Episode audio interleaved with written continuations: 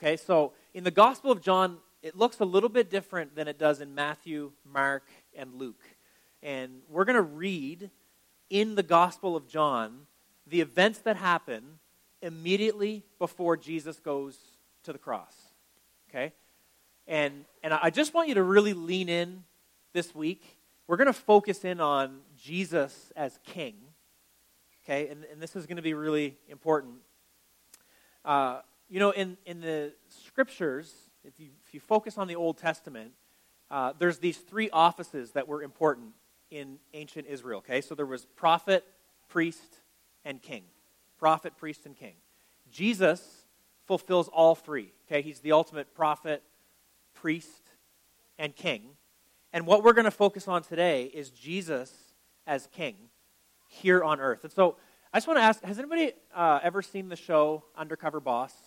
Anybody remember that show? It's kind of old. Okay? Remember the Undercover Boss? So the basic premise of Undercover Boss was that you had like a company like, I don't know, Subway or, or Walmart, and they would get the top dog, like the CEO, the owner, or the founder, and that person would go undercover and they would work at like a smaller store that they basically owned and everything, right? And what was funny about the show, if you were, and maybe everybody else is a lot more generous than me, maybe you loved watching, because there were certain times where, like, the CEO would be working with, like, a really entry level employee of this company that they owned. And, and sometimes you'd see the story of that employee and how they were working really hard and they were, you know, a single parent and maybe feeding two children and, and trying to, you know, put someone through college or whatever. And the CEO would like hear the story and work with this person and see that the person was just really great and then the person would get a promotion, right? You ever see okay? So it was kind of cool and people like that. I kind of like that was not, that was really good. But I always thought, I thought it was really interesting when like the top dog, like the CEO would work for somebody and that person just had like just attitude, right? I, I don't know, and I, I, I don't know why, but I, was, I thought that was like so funny because like they're literally talking to their boss's boss's boss's boss, okay? And, and they would just have attitude, or they'd be like bossing the person around, and like I'd just watch, be like, ooh, like what's that gonna like turn out like, right? Like it just was interesting, and that was just like kind of an interesting part of the of the show. And what we're seeing in the scriptures is like Jesus, okay?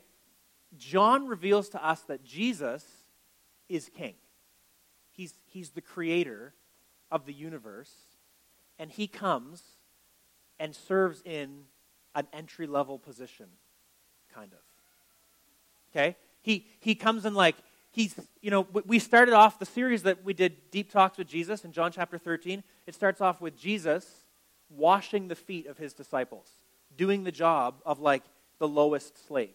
When we were, when we were talking about John 13, we talked about how um, there was like tiers in, in like slavery. So there was like upper level slaves and lower level slaves. To wash the feet of somebody was like the lowest job amongst even the slaves. And Jesus does that. Okay? Jesus gets lied about, he gets mistreated, horrible things are said about him, and, and he's, the, he's the king of the universe. Okay? So if you're here this morning and, and, maybe, maybe you don't know where you stand, maybe you're not a follower of Jesus, maybe, maybe you hear that and you're like, oh no, I don't really believe Jesus was actually king. Uh, I just want to encourage you, just, just listen in this morning for how the Lord might speak to you through this story. But what we're going to read, we're seeing Jesus, okay, he's, he's the king, and he doesn't come in on a power trip. Okay? So, a lot of people, when they've got authority, when they've got power, they flaunt that power, they flaunt that authority. When Jesus comes and reveals himself to, to you and I, to this world, he doesn't do so in a power trip kind of a way. He, he actually comes and lays down his authority. And it's really convicting. And so, uh, the, the, the two kingdoms we're focusing on. So, today, Jesus is like in the kingdom of Rome, okay? And so we're going to read about Jesus' conversation with a guy named Pilate, who was one of the top people in the kingdom of Rome, okay? Uh, and so in, in kingdoms, there are rules and laws, rulers and leaders, domains, subjects, and soldiers. So in the kingdom of Rome, there were all of these things. Rome had rules and laws, they had rulers. Pilate, the guy that we're going to read about, he was one of these rulers. He was one of these top level leaders, okay? There were domains. So the, the kingdom of Rome had certain domain, domain that it was responsible for. And, and part of the story, if you read history, um, kingdoms are always trying to expand their domain. They're always trying to conquer other kingdoms so they can be, get bigger and, and the ruler can be more powerful, okay? Um, there's subjects, people who served underneath the rulers and leaders. And then there's soldiers. And what's interesting is that what we're going to read about, so Jesus, he's, he's like in Rome at the time that we're reading this, okay? Yes, he's in Israel, but it was under Roman rule at the time of this reading.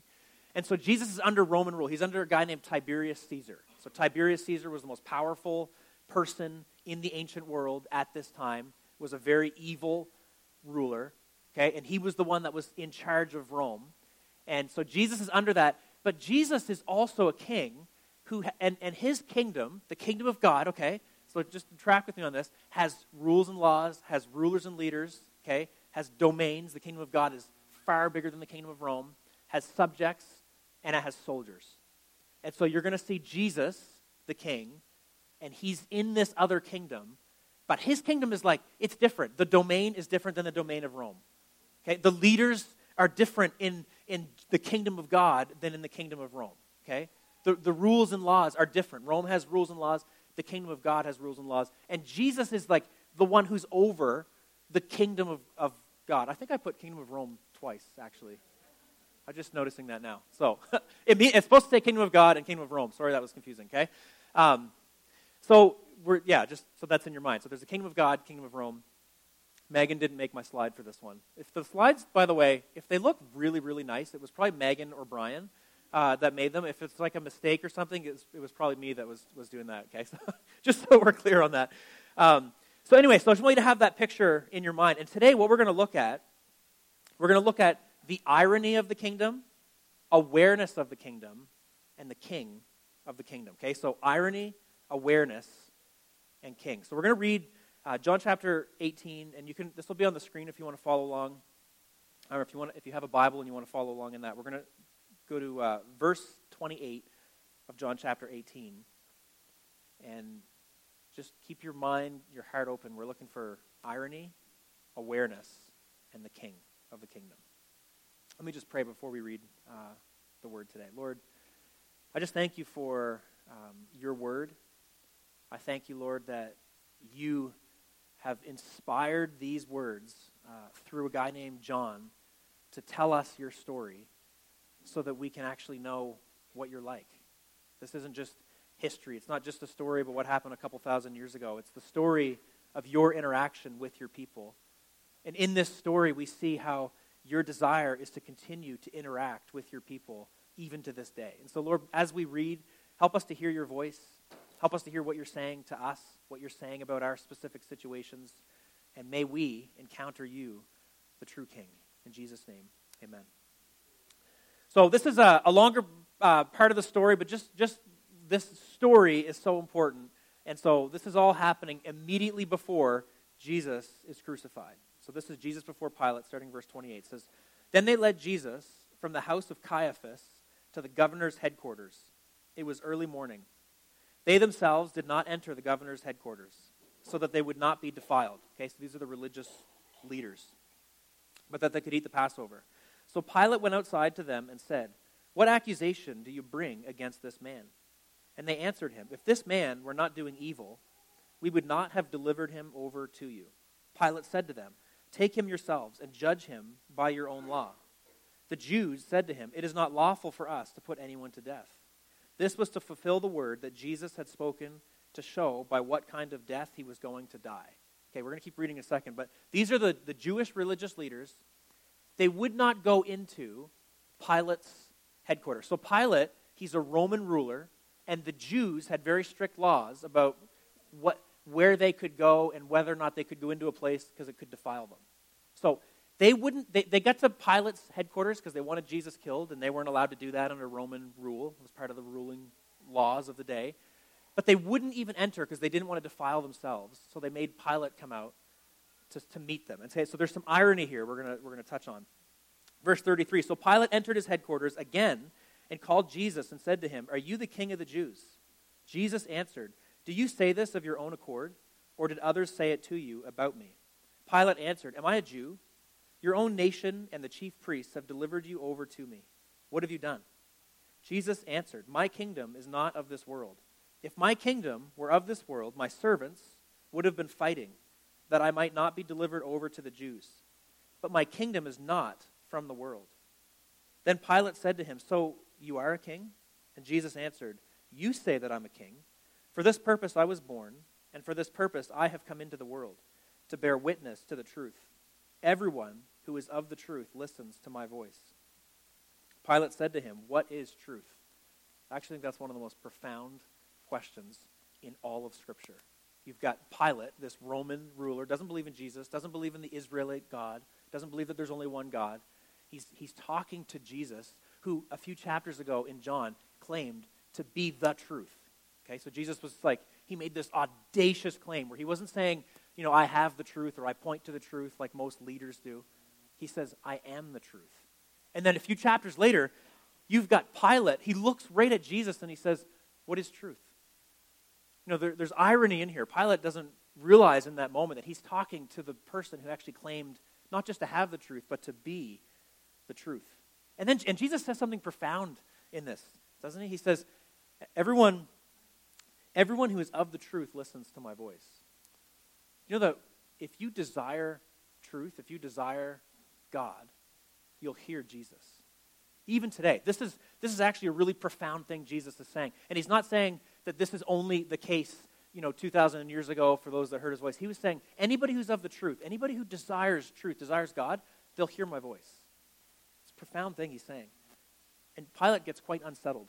Just keep listening. After he said this, he went back outside to the Jews and he told them, I find no guilt in him.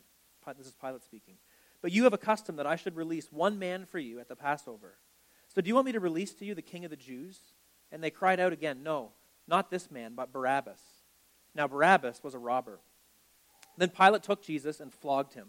And the soldiers twisted together a crown of thorns, and they put it on his head, and arrayed him in a purple robe. They came up to him and said, Hail, King of the Jews! And they struck him with their hands.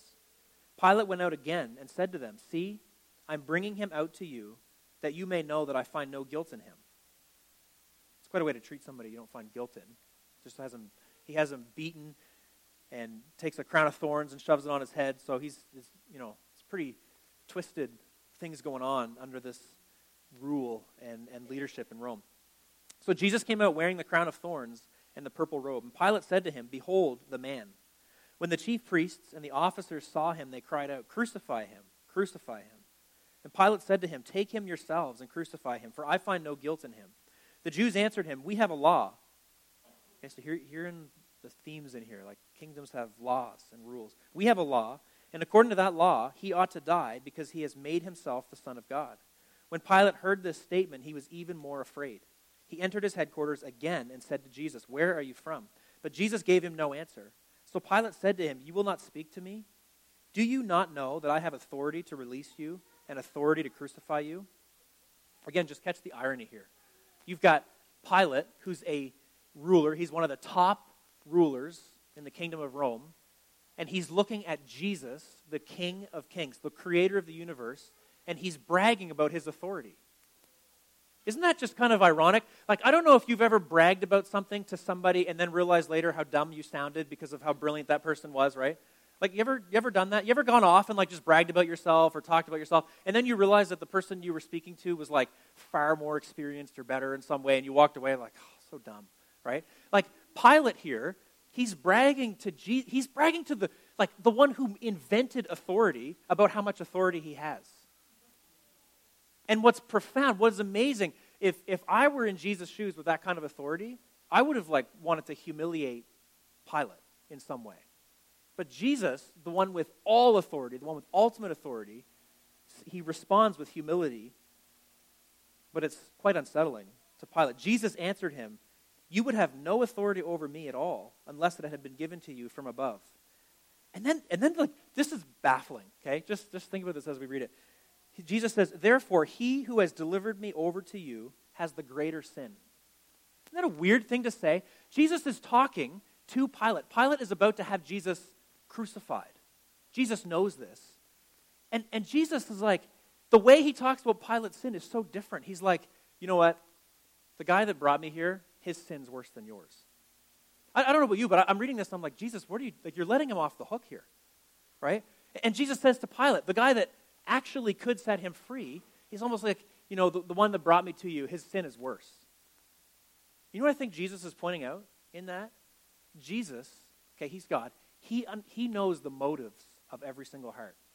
So these religious leaders hated God. Jesus pointed that out a lot, okay? So if you go and study his teaching, when he talks about the religious leaders, the Pharisees, he pointed out like they didn't want God, they wanted power, right? But then you've got Pilate, who's in this powerful position, but he doesn't know the, the, the Jewish God. He doesn't know the God Jesus is and, and, and who Jesus is pointing to, right? And so Jesus kind of lets him off the hook. He's like, actually, the guy that brought me, he's, he's, he's worse. So just, I'm not going to talk on that much more, but just chew on that a little bit. Some of the things Jesus says, you're like, what do you mean by that? But I think he's showing some grace to Pilate, even though Pilate's about to have him crucified. From then on, Pilate sought to release him, but the Jews cried out, If you release this man, you're no friend, you're, you're not Caesar's friend. Everyone who makes himself a king opposes Caesar. So when Pilate heard these words, he brought Jesus out and sat down on the judgment seat at a place called the stone pavement, and in Aramaic, Gabbatha. Now it was the day of preparation of the Passover. It was about the sixth hour. And he said to the Jews, Behold your king. They cried out, Away with him! Away with him! Crucify him! And Pilate said to them, Shall I crucify your king? The chief priests answered, We have no king but Caesar. So he delivered him over to be crucified. So Pilate gives in to the pressure, okay? So the, the Jews pressure Pilate basically with his job. They appeal to a higher authority. So Pilate, he's like the, the governor of Judea, okay? So he's like, so if, if it was in Canadian terms, he's like Doug Ford, okay? So Doug Ford is over Ontario right now. He answers to Trudeau. And it's kind of a similar thing, except these guys had way more power than Ford and Trudeau. And the corruption was crazier. If you're one of those people that focuses on you know corruption and things going on in our, our country. Um, there's always you know corruption to point to, and it's easy to criticize leaders. But I just want to point out the corruption that was going on in Rome was far worse than any of us have seen in our lifetime. Okay, and so so Pilate he was like the Doug Ford. He was over Judea. Okay, and what the Jews were doing was they were they were appealing to his boss, and they're like, listen, if you release Jesus, who says he's a king, you're not a friend of Caesar you know, Caesar's going to have you killed. They started threatening him and saying, You're going to lose your position. So Pilate was afraid. So what we see in this story is Pilate's nervous of Jesus. He has a conversation with Jesus. I think there's maybe a bit of an openness in his heart, or at least there's a fear, right, that he, he kind of wants to give into, and he, he starts to see there's something different about Jesus. But he actually desires his position more than he desires to do what's right, more than he desires the truth. And so he gives in to the Jews and turns Jesus over to be crucified. And so, the three things we're going to look at irony, awareness, and the king. Th- this story that we just read is filled with irony. Okay? So, Pilate tells Jesus that he's got authority to release him. Okay, so we, we talked about that irony. Jesus is, is the one with ultimate authority. And you've got Pilate bragging about how much authority he has. Right? And so there's, there's irony in that. Pilate's question, what is truth? Ironic. Okay? He's asking Jesus, the one who, back in chapter 14 of John, claims to be the truth. We've talked about this before. I'm not going to go into it too deep today, but Jesus claimed to be the truth. He's, what he's revealing is he's saying it's, it's actually possible to have a relationship with the truth. So the truth isn't just something we, we believe, it's not having all the right facts in order in our head. What Jesus is saying is he's, back in John chapter 14, he's saying that the truth is deeper than that. He says, I'm the truth. You know, so if, if you want to know whether you're, you're right on something, what Jesus was saying was like, if you're in a relationship with me, that's what it means to know the truth. That's what it means to, to believe the truth. It's, it's a relationship. Like, it's a really profound thing. And so Pilate's asking him, What is truth? And Jesus, he is the truth. The other irony, and there's lots of irony in the story, but the last one I want to focus on is that the Jewish leaders in this story, they didn't want to defile themselves before the Passover. Okay, so if you're familiar at all with the scriptures, the Passover was like the most important thing in the history of the Jewish people. It's the story of when God sent Moses to free the Israelites from Egyptian slavery. Okay? And on the night of the Passover, uh, the, the Jewish people, they, they killed a lamb okay? And they took the blood and they put it over the doorpost of their homes. And when the spirit of death came through the camp, it passed over every home that had blood over the doorpost. And every home that didn't have blood over the doorpost, the firstborn son in that home died. This is the Passover. Okay? And, and the Jews celebrated that every single year. So the Jews looked back on the Passover in the same way that today we look back on the resurrection of Jesus. Like that was their moment of what they'd look back and say, God set us free. There was a sacrifice that happened and he freed us from slavery.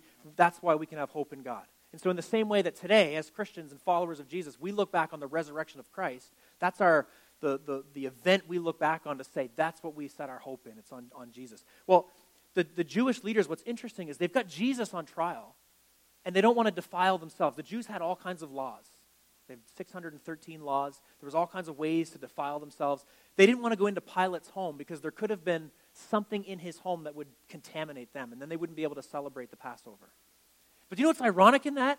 Is that, is that the one who's responsible for the Passover, Jesus, he's, he's the one they're trying to have killed. And here they are trying to keep pure so they can celebrate the Passover while the one who was responsible for the Passover is there in their midst. Is that not ironic? Like, and, and you know what it got me thinking of is the irony in the kingdom is are there times in our lives when there's when Jesus is in front of us, when he's doing something and we're too religious to see it. This is what's going on in this story. To read a, some of you might be familiar with a devotional writer named Oswald Chambers. Uh, on March 29, so it was just a few days ago, his, his devotion had a lot to do with it. Probably not going to be able to see the words, they're going to be small.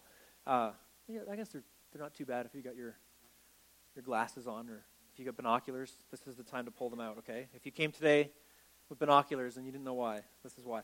Uh, so I'm going to read this and, and just listen to what Oswald has to say and just think about irony. He says, the great, the great need for the Christian worker is to be ready to face Jesus Christ at any and every turn. This is not easy, no matter what our experience is. The battle is not against sin or difficulties or circumstances, but against being so absorbed in work that we are not ready to face Jesus Christ at every turn. Think of those religious leaders. They are so absorbed in what they were doing and trying to get ready for the Passover and trying to do their religious duty. They actually missed Jesus who was with them, who was in their midst. That is the one great need, not facing our belief or our creed, the question whether we are of any use, but to face Him. talking about Jesus. Jesus rarely comes where we expect Him. He appears where we least expect him and always in the most illogical connections. The only way a worker can keep true to God is by being ready for the Lord's surprise visits. It is not service that matters, but intense spiritual reality, expecting Jesus Christ at every turn. This will give our life the attitude of child wonder which he wants it to have. If we are going to be ready for Jesus Christ, we have to stop being religious, that is, using religion as a higher kind of culture, and be spiritually real. If you're looking off unto Jesus, avoiding the call of the religious age you live in, and setting your heart on what he wants, on thinking on his line, you will be called unpractical and dreamy. But when he appears in the burden and the heat of the day, you will be the only one who's ready. Trust no one, not even the finest saint who ever walked the earth. Ignore him if he hinders your sight of Jesus Christ. I was reading that as a amen. I was reading that even as a, a preacher. If, if I ever distract your sight of Jesus, ignore me. Like, what Oswald's saying here is like, we can get so caught up in fulfilling religious duties that we miss Jesus in our midst.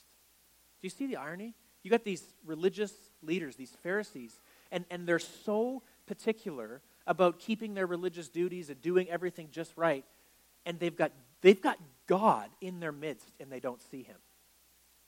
How easy is it for us today to do the same thing, where we get so focused in on our, our religious duties and, and making sure we're right that we actually miss what, what, what God is up to, what He's doing right in our midst. You know, Jesus, He tells a story about that in, in one of his, his parables. You know, the story of the, the Good Samaritan, right? You've got, uh, in, in the story, Jesus tells about a guy that got beat up and left for dead. Okay, and so he's, he's there's this guy, and he's laying on the road, he's half dead, and, and a priest goes walking by. So a priest represents like a pastor, okay? So you got the pastor, he's ready, he's getting ready for church, and, and he's got his Bible and he's going. He sees the guy half dead, and he's like, nah, I got to go preach, and I'm um, a little busy, so he walks by, okay? And then, and, then the, and then Jesus tells a story, and then a Levite. So a Levite represents a worship leader, okay? So you got Justin. Okay, so Justin's on his way to church, and there's a guy half dead, and Justin's like, no, I got to get my, my songs ready, and I'm going to lead church or whatever, and he walks by. And then you've got this Samaritan, which was somebody whose theology was all messed up. It was actually somebody that was, was an enemy of the Jews. He's, he's just walking along and he sees the guy half dead and he goes over and he meets the person who's half dead on the road and meets his needs. And Jesus, and, he, and, and the religious people are so offended when he tells this story. Jesus says, who, who was the neighbor to the man that was dying on the road? And these religious people that hated the Samaritans, they hated their thinking, their theology, they were forced to say, well, it was the Samaritan, right? But what Jesus is drawing our attention to is like, don't get so caught up in like religious duties that you miss what God is doing right in front of you. So that's irony of the, of the kingdom. Second is, is awareness. In uh, verses 10 through 12 on, uh, in chapter 19, listen to what Pilate says to Jesus. So Pilate said to him, You will not speak to me? Do you not know that I have authority to release you and authority to crucify you? And Jesus answered him, You would have no authority over me at all, unless it had been given to you from above. Therefore, he who delivered me over to you has the greater sin. Now, listen to Pilate's what he does. He says, From then on, Pilate sought to release him, but the Jews cried out, If you release this man, you are not Caesar's friend. Everyone who makes himself a king opposes Caesar. You realize Pilate was the most powerful man in that area at the time. And, and you want to know something about people that are powerful? People that are at the top of power in some way become very aware of their humanity and their weaknesses. There's this awareness. You know what I see in Pilate? There's this awareness. Jesus, when, when, when Pilate has this interaction with Jesus, he's shaken. Pilate has killed more people than you and I could probably count. He wouldn't think twice about chopping someone's head off, sending them to crucifixion. Like he's he's that kind of ruler. He wasn't it wasn't that he was afraid of killing Jesus that he was shaken. It's that he could hear in Jesus something different than he'd ever heard before. He, he was having a conversation, this is profound. He's having a conversation with, with the Creator. Like he's having a conversation with, with God in the flesh. He sees confidence in Jesus. He sees someone who's not shaken. Jesus isn't begging him to, to release him. Jesus isn't pointing and uh, putting blame on someone else and like every other person would have done when they're in that situation where they're going to lose their life. What Pilate sees is he sees confidence. And when Jesus says, My kingdom isn't of this world, Pilate, you know what he's aware of? He's aware of, like, and Rome, just so you know, is the most powerful empire in that day and time. And you know what Pilate's aware of? He's aware of the weaknesses of Rome. You know, if you study history, the most dangerous job, okay, the job that you're most likely to be killed in, in history, do you know what it is? It's, it's kings and queens, it's rulers, okay? Which is, I remember when I first heard that, I was like, what? That doesn't make any sense. They're, they're the most powerful people. But when you're a powerful person over a kingdom, everybody wants that job. Everybody wants your power. And so, so Pilate, he's aware of the weaknesses. So everybody that's kind of lower on the on the, the rung of the social ladder looks up to a person like Pilate and thinks, oh, look at all that power. But when you're at the top, you realize just how weak you are. And then there's this awareness that there must be a greater power. Do you know that? That, that everybody is aware at some level. And maybe you're here this morning and you don't believe in God, you're not a follower of Jesus, but I, I'll, I'll challenge you on this. You're probably aware that there is something greater than what you see every day there's this greater power, there's this greater authority. In Romans chapter 1, uh, and this, this is the New Living Translation, this will be up on the screen. It says, But God shows his anger from heaven against all sinful, wicked people who suppress the truth by their wickedness. They know the truth about God because he's made it obvious to them. For ever since the world was created, people have seen earth and sky through everything that God has made. They can clearly see his invisible qualities, his eternal power and divine nature so they have no excuse for not knowing God. Yes, they knew God, but they wouldn't worship him as God or even give him thanks. And they began to think up foolish ideas of what God was like. As a result, their minds became dark and confused. Claiming to be wise, they instead became utter fools. And instead of worshiping the glorious, ever living God, they worshiped idols made to look like mere people and birds and animals and reptiles. What Romans, it's, what it's talking about in, in Romans, and the Apostle Paul writes this probably a couple decades after the resurrection of Christ. He, he looks across humanity. He looks at all the different civilizations, all the different kingdoms, and he says, he says, you know what?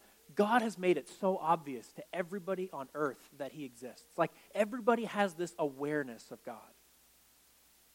I watched a, a clip, and I think it's about a week and a half old now.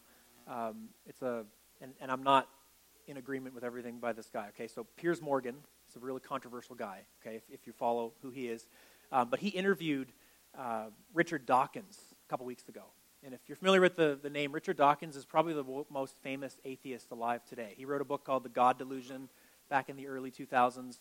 Um, I've been kind of following Richard Dawkins because I just, I'm interested in people that talk about God. Okay? Uh, and, and Richard Dawkins, he's, he's this very um, kind of evangelistic, passionate atheist.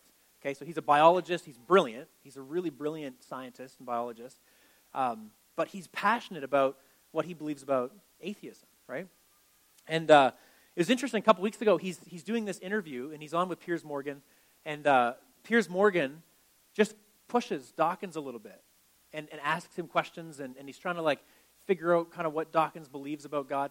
And Piers asks him this interesting question. He says, Are you less confident today about what you, what you claim to believe about God than you were years ago?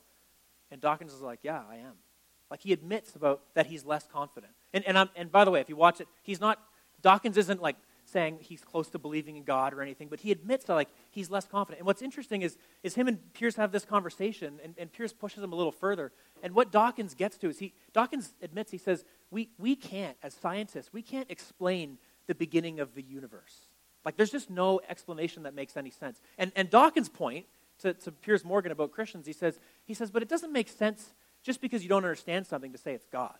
Okay, so that's his critique against Christianity. He's like, well, just because it's hard to understand, you can't just fill God, like put God in to fill the blank. He said that's weak-minded, right? And so that's kind of his, his, his point.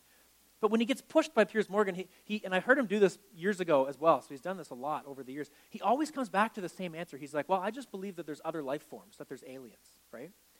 And it's just interesting as a Christian, as a follower of God, I'm like, this is one of the most brilliant minds alive today in science and he's got this position of faith where he's like, yeah, but there's got to be other life forms. There's got to be aliens out there. There's got to be whatever. And that's kind of his rationale for how things came to be.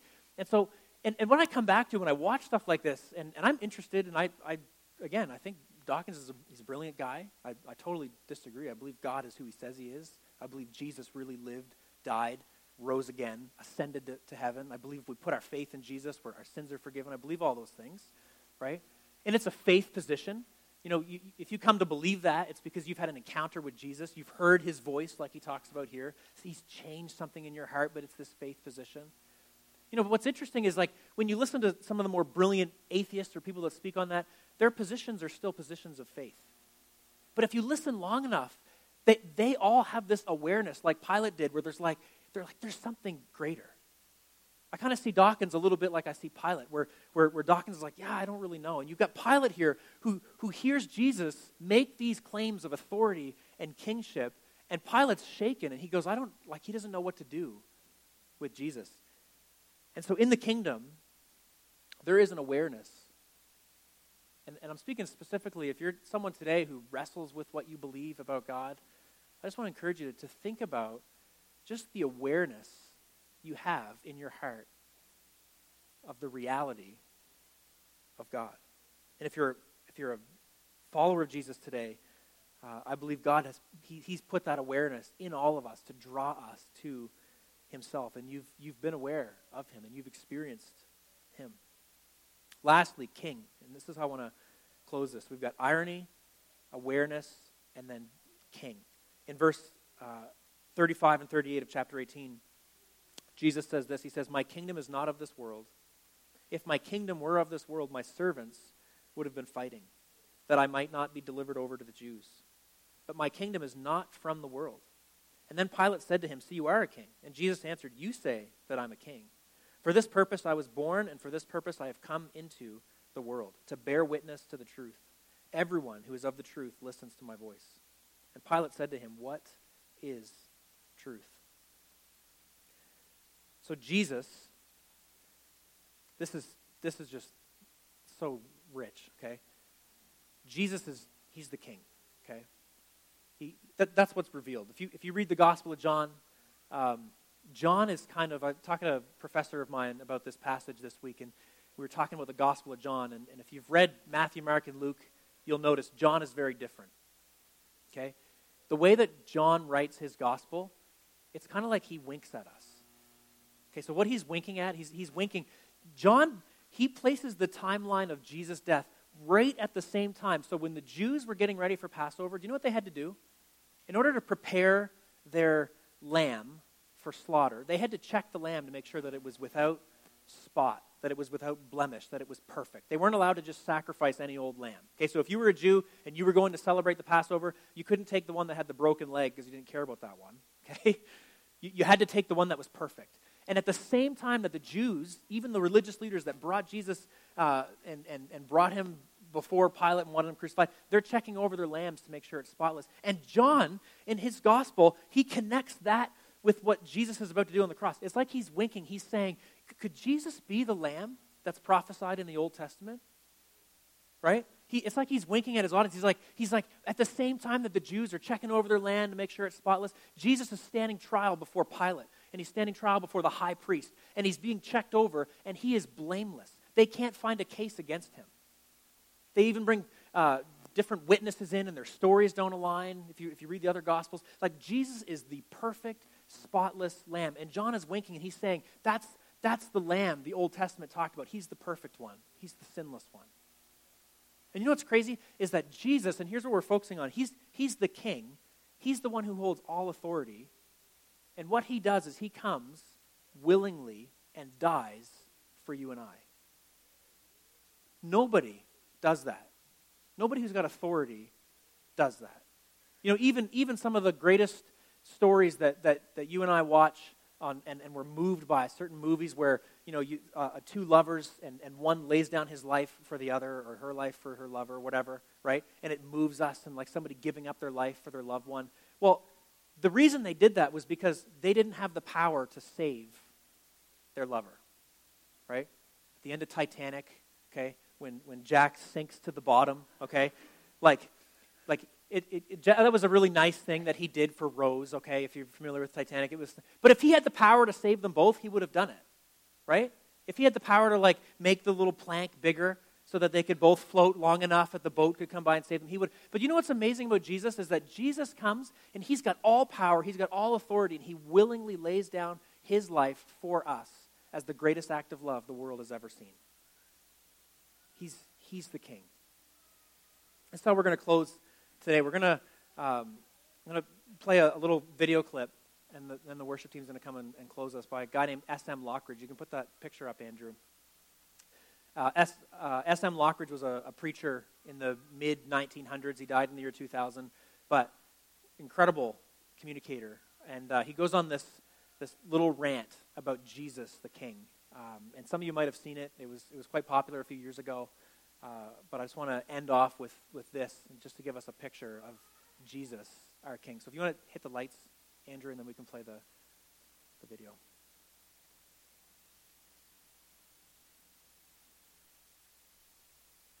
The Bible says, my king is the king of the Jews. He's a king of Israel. He's a king of righteousness. He's a king of the ages. He's a king of heaven. He's a king of glory. He's the king of kings. And he's the Lord of lords. That's my king. The Bible says, my king is the king of the Jews. He's the king of Israel. He's the king of righteousness. He's the king of the ages. He's the king of heaven. He's the king of glory. He's the king of kings. And he's the Lord of lords. That's my king. I wonder do you know him? My king is a sovereign king.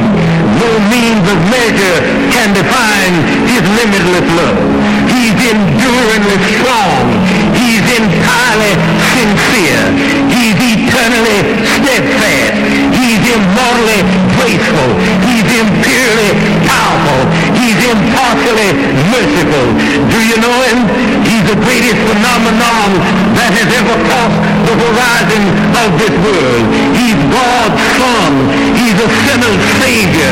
He's the centerpiece of civilization. He's unparalleled. He's unprecedented.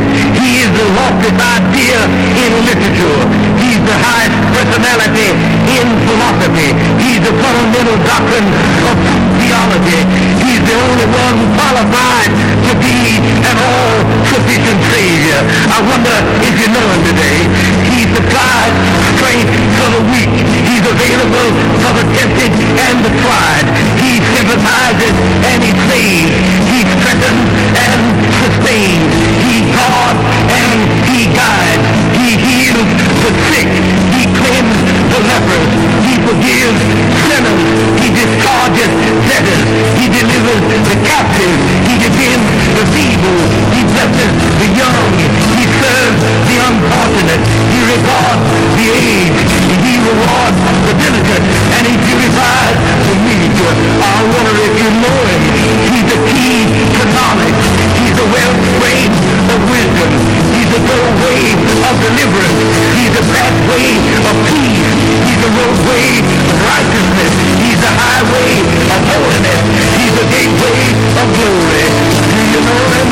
Well, his life is matchless. His goodness is limitless. His mercy is everlasting. His love never changes. His word is enough. His grace is sufficient. His reign is righteous. And his yoke is easy. And his is light. I wish I could describe him for. He's indescribable. He's incomprehensible. He's invincible. He's irresistible. Well, you can't get him out of your mind. You see, you can't get him off of your head. You can't outlive him, and you can't live without him. Well, the Pharisees couldn't stand him. When they found out they couldn't stop him. Pilate couldn't find any fault.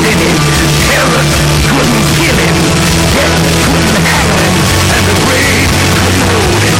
Hey! That's my king. That's my king.